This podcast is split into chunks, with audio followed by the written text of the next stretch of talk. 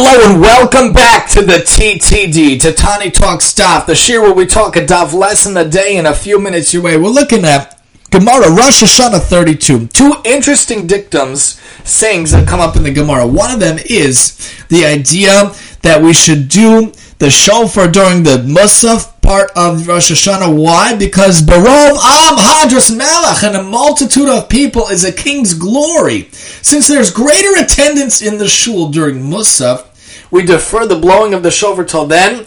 Most people, if they're late, they should never be late, but of course there are people, they come they make it by Musaf and the women and the girls and everybody who comes later on in davening, they're there by Musaf. So let everybody hear the shofar when there's more people. And that's the, also the idea of Hakel. Everyone would come together every seven years to hear the Torah reading from the king on Sukkot. Hakel bring everyone, even the babies, especially the babies, to give reward to the parents, but also chinuch for the children, even if it's going to be disruptive. So yes, bring your kids to shul, but do it in a way that doesn't disrupt people, but at least they can be involved. Now I go to an outdoor minyan, and I bring the kids with me, the boys with me, we daven outside, and right next to the tent is a beautiful little playground. So they sit with me a little bit, they eat the snacks a little bit, they play a little bit, and this way they get to come with me to shul, but they also play, and they have a little bit of an equilibrium.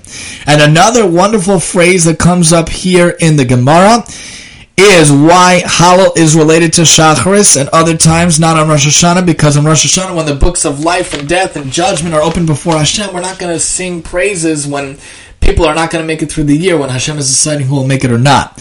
But the idea of why we do Hallel on Yom Tovim, other Yom Tovim is by Shacharis is because the idea of Zrizim Makdim the mitzvahs. The zealous are early to perform mitzvahs. So, number one, make sure to be involved with as many people as you can in a health and safe and proper manner. If you could go out to shul and be participating, it's better to do so. If you could be involved in this event, in this idea, with a lot, a lot of people, excuse me, the more people the better. Barov am hadras melech. But also conversely, get things done as soon as you can. The early bird catches the worm. Lahavdil comes from the phrase reason mazdim mitzvos. We talk about this in Zealous and Alacrity, the lecture series or the Tani Talks Life lecture shiur. We talk about that at length. But the idea is make sure Barov Am to be involved with many people in the community, in the town.